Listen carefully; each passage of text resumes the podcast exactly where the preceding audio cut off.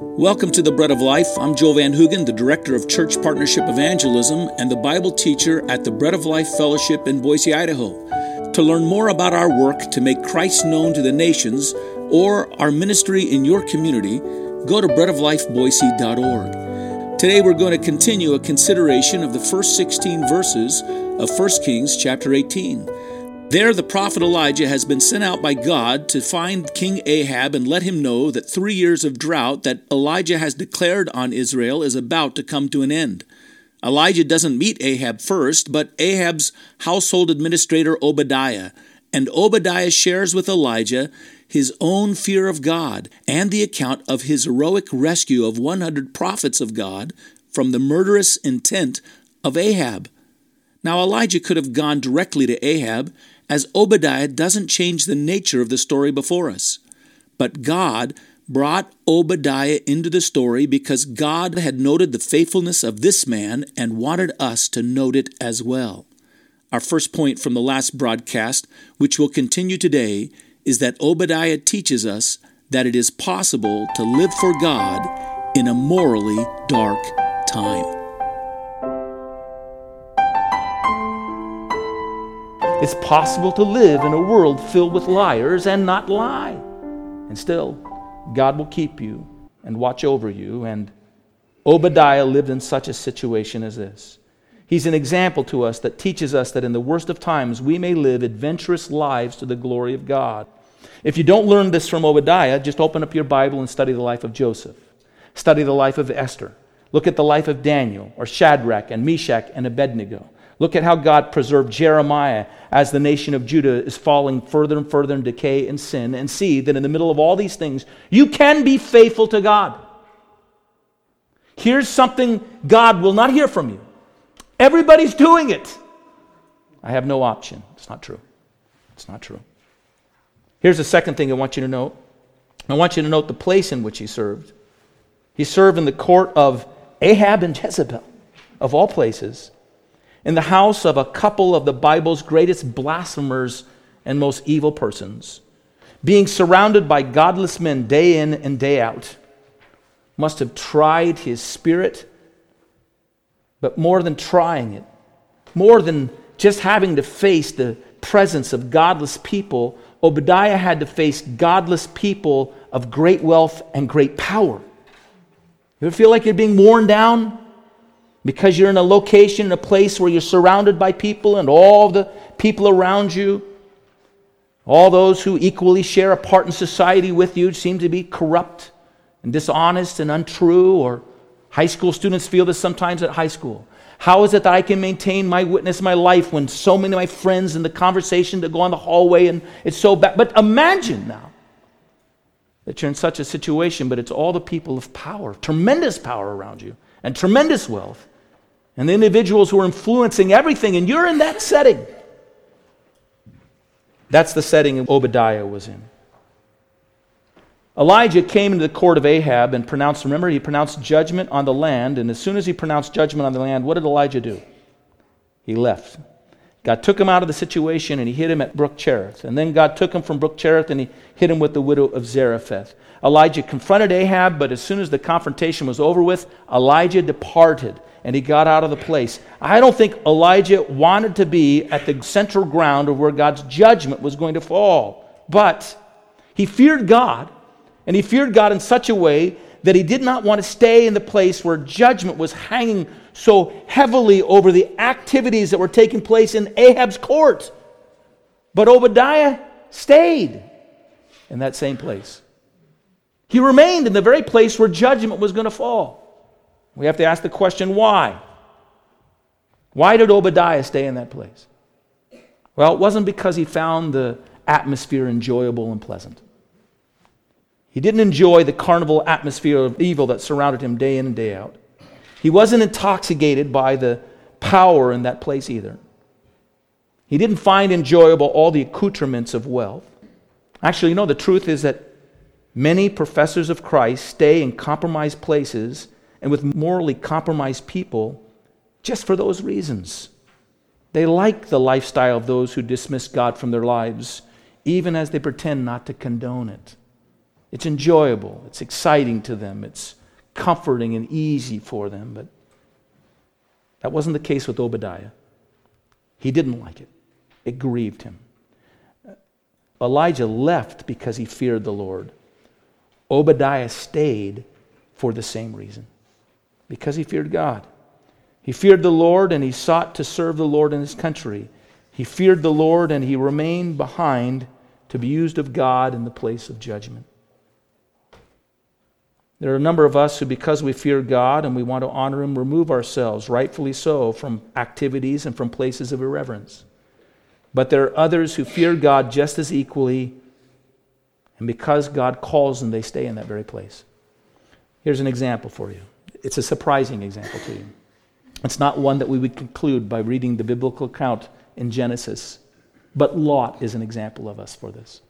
Lot is in Sodom and Gomorrah one of the most evil places that we can think of. We oftentimes conclude that Lot got there because of a series of compromises that brought him to that place. That Lot had a diminished righteousness and was uncommitted to living a righteous life before God. But that's actually not what we read when it's explained to us by Peter in 2 Peter. Let me read to you 2 Peter chapter 2 verses 7 and 8. And it explains to us Lot's attitude while he was in Sodom and Gomorrah. There it says, God delivered righteous Lot, who was oppressed by the filthy conduct of the wicked. For that righteous man dwelling among them tormented his righteous soul. He vexed his own righteous soul from day to day, seeing and hearing of their lawless deeds. In other words, Lot was not okay with what was going on. He wasn't there because, you know, this is an easy place to live and enjoyable. And I like the markets. They've got a lot of provisions for us. My wife likes the shops that are here, and that might be why his wife wanted to be there, but not why Lot was there. No, Lot is in this place, and while he's in this place, he's righteously in this place, and he's in this place oppressed by it, and he's in this place vexing his own soul by it. He won't let himself become okay with this. He won't let himself become used to it. So, why is Lot there? When Abraham was praying for Sodom and Gomorrah, Abraham received from God a promise that he would rescue and he would preserve his judgment or hold, withhold his judgment from Sodom and Gomorrah if there were 10 righteous men in Sodom and Gomorrah. I don't know if this is the case, but could it be that God called Lot and nine others to live in Sodom and Gomorrah, to righteously live there, oppressed by the sin, vexed by it, but interceding and being a presence, a preserving presence in that place, and that some of those ten or didn't answer and didn't respond. We don't know. But this is what we need to learn from this. We're not to judge why a person stands in one place as opposed to another. But it is fair to ask them this I'm not even to judge why you might be in one place as opposed to another. The question we're to ask is Do you fear the Lord? Is his honor and his glory what you seek above everything else in the place that you're at? It's right to ask Are you enjoying this place for your own sake and for your own comfort, or are you vexed by the sin around you but willing to stay, still to stay where God has called you? And here's the lesson the fear of God and the desire to glorify God should always motivate the servant of God to be where they are. The fear of God and the desire to glorify God should motivate us above everything else to be where we are. Important question to ask yourself as you consider where you've settled and where you're at. Here's one last point, third point. Note the position in which he served. Note the position which Obadiah served. I find it interesting that Ahab has put Obadiah in charge of all the affairs of his household. And what I note from this is that even an evil man gives testimony to the importance of righteous men.